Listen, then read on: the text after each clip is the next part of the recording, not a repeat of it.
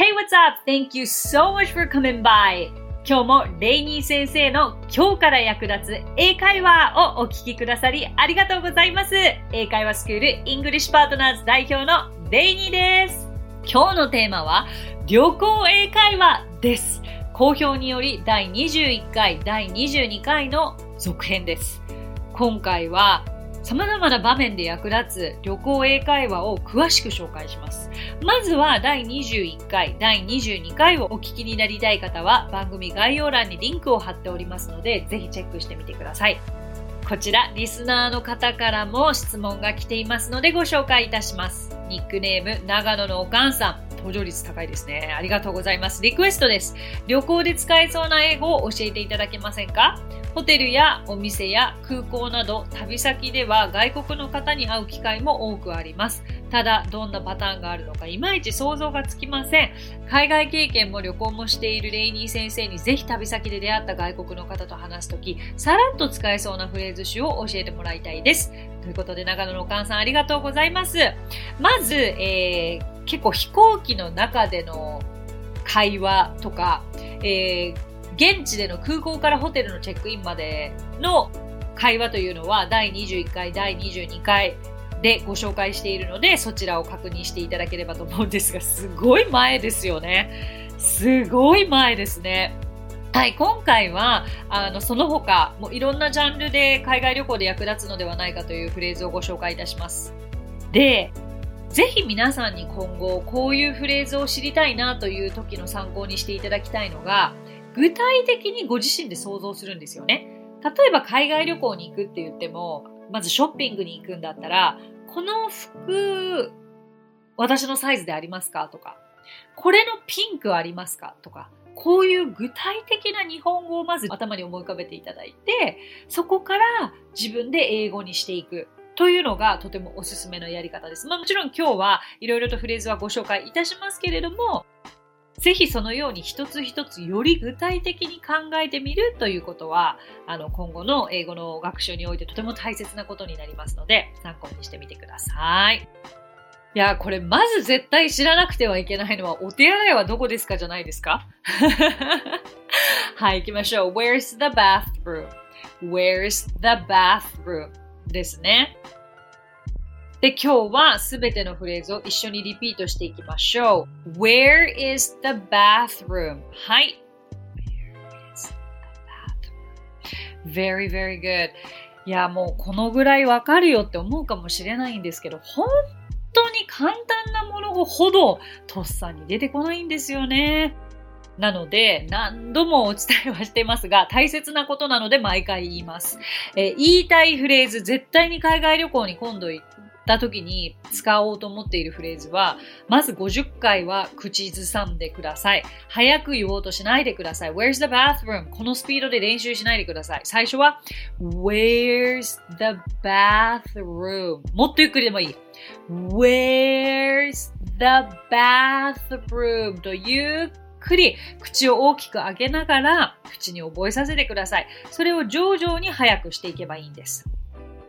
そして次にえー、ホテル、これも、あの、前もご紹介しているフレーズも大切なものなので、ちょっと、あの、同じものも紹介いたしますが、えー、どなたか日本語は話せますか？これは絶対海外で必要になってきます。あ、絶対とは言い切れませんが、あの、言えたら便利ですよね。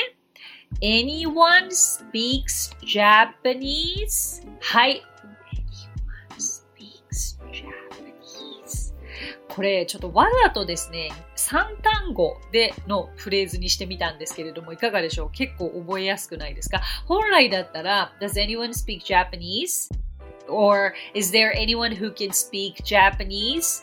のようなフレーズなんですけれども、ちょっとシンプルに3単語だけのものを今まず紹介していってます。Anyone speaks Japanese? はい。長いのもいきます ?Is there anyone who can speak Japanese? はい。Is there anyone who can speak Japanese? です。はい。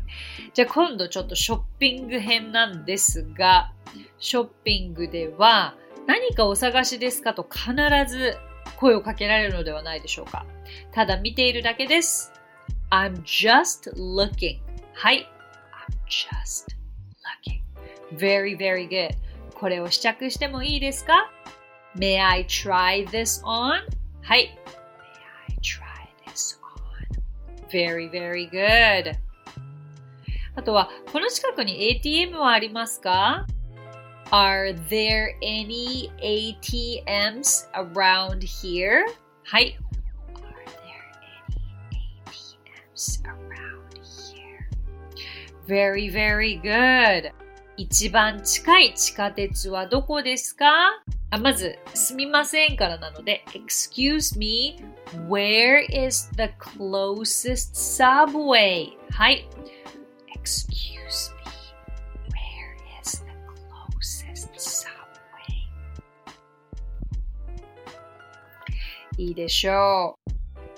では次はレストランでなんですけれども、入るときに何人ですかと聞かれたら、例えば3名ですと答えたいときは、for three と言えばいいんです。for は for ですね。for three です。こういうときに3名と言いたいけれど、え、three なのか、we are three of us って言うべきなのか、わからないと思いますよね。でもシンプルに、ここは Repeat after me. For three. はい。For three. Very, very good. 日本語のメニューありますか ?Do you have a Japanese menu? はい。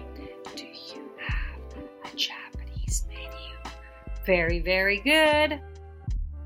あとは、もうレストランでの頼み方というのはもういろんなバージョンがありますよね。なんかお肉の焼き加減とかなんとかかんとかもありますけど、今日はちょっと一旦それは置いておいて、あの、シンプルにこの魔法のフレーズだけ覚えておけば一応欲しいものは手に入るよというフレーズが Can I have なわけですよね。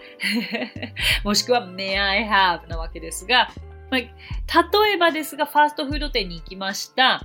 えー、日本では、まあ、な、何々セットくださいみたいな感じなんですけれども、まあ、セットという言い方は英語では使わずに、結構番号で言われていることが多かったので、例えば11番いただけますか ?11 番くださいと言いたければ、Can I have number 11? はい。Can I have number 11? Very good. あとはメニューを指さしながら、Can I have this one? はい。それから、えいろいろ頼んで以上ですと言いたければ That's all はい。That's all となります。さあ、またじゃあちょっとですね、えー、ショッピング編に戻りまして、えー、先ほどこういろいろ、まあ、あの試着をしていいですか？というところまでも行きましたけれども、今度は試着をして何か違う色だったり違うサイズが欲しいという場合ありますよね。そういう時には、えー、この違う色はありますか ?Do you have this in different colors? はい。Do you have this in different colors? はい。それからこれの小さいサイズを持ってきてもらえますか？Do you have this in a smaller size? はい。Do you have this in a smaller size? はい、いいでしょう。えー、じゃあ予約を取るときに、今夜7時に予約は取れますかと言いたい場合には、Can I make a reservation for tonight at 7? はい。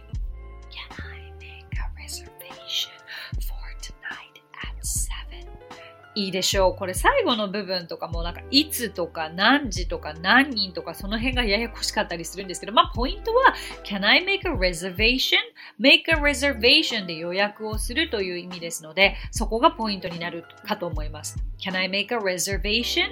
この言い方で、そしたら向こうがえ何人ですか？いつですか？というふうに聞いてきてくださいますので、そこに乗っかればいいのではないかと思います。でも皆さん、今日はまあ、必要であろうフレーズをバーっとお伝えして一緒に練習はしてますけれども、あの、一回ずつしかやってないですからね。一回練習したのって、ほとんど練習したうちに入っていないですよ。何度も言います。何回から練習したうちに入るんでしたっけ？そう、50回ですよ。回数というよりかは一つのフレーズが完全に口がつまずかずに言えるようになるまでと思ってください。それは人によっては70回かもしれない。20回で言えるかもしれない。でも残念なことに今日スラスラ言えても明日ってもう忘れちゃってるんですよね。だから明日も復習する。それでいいかと思いますが、まあもう海外旅行も結構自由に行けるようになりつつあるので、いざという時のために役立ててくださいね。あと、リクエストであった旅先で出会った外国人の方とさらっと話す、さらっと使えそうなもので考えてみたんですけれども、あの、こういう時はどこから来たんですか ?Where are you from? ですよね。あの、自己紹介で出てくるこのフレーズってこういう時に使うんだ、みたいな。まさに、So, where are you from? はい。So, where are you from? で、えー、例えばもうここは初めてとか、あの、何回か来たことあるのとか、そういった会話に発展するのかなと思うんですけれども、Is this your first time to visit here? ここに来たのは初めてですかだったらこうなります。Repeat after me. Is this your first time to visit here? はい。Is this your first time to visit here? Very, very good. あとはそこから、ああ、私日本に行ったことあるよとか、え、だったら日本のどこに来たことがあるのとか、まあまあそこから話は少しずつ盛り上がっていくんだと思うんですけれども、より具体的にご自身が海外で使ってみたいフレーズ、誰かに聞いてみたいフレーズというのをあらかじめ準備して英文を作っておくというやり方をお勧めいたします。そしてその使い方がわからない、合っているかがわからないから誰かに見てほしいという場合にはいつでもうちのスクール English Partners にいらしてください。あなたにぴったりな英語学習方法をきっとお伝えできるはずです。今日お話ししたフレーズや単語はノートというサービスの方で文字起こしをしております。ノートへのリンクは番組詳細欄に記載しておりますのでこちらもぜひお役立てください。さて今回も番組へのコメントもいただいています。ご紹介させていただきますね。ニックネーム、ムヒさん。英語を勉強しようと思い、レイニー先生のポッドキャストを見つけ、隙間時間に聞いています。レイニー先生が笑って、違いますなどとスタッフの方々とのやりとりから、親身な姿勢を感じられ、とても聞きやすいです。ありがとうございます。現在第33回フォニックスの発音についての放送回を聞いています。ここでお願いです。放送ではいろんな説明が間に入っているのですが、毎朝の習慣にしたいので、A から Z の投資を放送していただけないでしょうか補足として口の形や舌の使い方の説明後に発音していただけると嬉しいです。ああ、ブヒさん、ありがとうございます。なるほど。余計なおしゃべり私しがちなので。結構入っちゃってるかもしれないんですけども。第35回83回124回でフォニックスは結構やっているのでおそらくこちらも聞いていただけると通してやっていますね。はい。あのフォニックスはリクエストが多かったんですよね。でも朝の習慣素晴らしいと思います。あと、よろしければムヒさん、レイニー先生 YouTube を検索していただいて、えっと、そこで、あ、でも、ポッドキャストでもやってますね。あの、A から Z までのウォームアップの仕方とか、えっと、1から100までのウォームアップの仕方、これも朝の習慣に取り入れていただければと思いますので、フォニックスとともにぜひそちらもお役立てください。それから、そうですね、もしちょっとその、皆さんにカジュアルに聞いていただけるような A から Z までを通したフォニックスを第2弾とかまた考えてみてもいいかなとも思いますが、一旦はすで、えー、に発信している第35回、83回、124回を参考にしていただけたらと思います。どうもありがとうございます。見つけてくださって、ムヒさん、Thank you so much! さて、この番組ではご感想やリクエストなどお待ちしています。番組詳細欄にあるリンクよりお気軽にご投稿ください。そして Apple Podcast ではレビューもできますので、こちらでもぜひレビューを書いてもらえると嬉しいです。それでは最後に今日のあれこれ English。取るの英語表現4選をお届けしたいと思います。取るというと、うん、take とか get ぐらいまではなんとなくわかるかもしれないのですが、意外とこの pass とか pick up これらも取るという意味になるんですよね。じゃあそれぞれの違いを見ていきましょう。まずは get です。例えば、I got a high score on TOEIC。TOEIC で高得点を取ったですよね。そして次は take。take it というと、それ取ってという風になります。じゃあ次、pass は Could you pass me the salt? 塩取ってくれる？これも取るなんですね。まあ、厳密に言うと渡すという意味にもなりますけれども。そして最後に pick up、えー、Could you pick up the phone? 電話取ってくれる？となります。まあ、 pick up は他に拾うという意味もありますけれども、取るという意味もあります。そんなこんなで、取るの英語表現4選、ぜひ使い分け、しっかり身につけていただきたいですし、あれこれイングリッシュをご存知ない方、ぜひ検索していただいて、フォローしていただけたらと思います。こちら動画での配信となっていますので、よりわかりやすいかと思います。So that's it! Thank you so much for coming by. Thank you so much for listening. 今日もレイニー先生の今日から役立つ英会話をお聞きくださりありがとうございました。皆様とはまた来週金曜日にお目にかかりましょう。So till then, bye!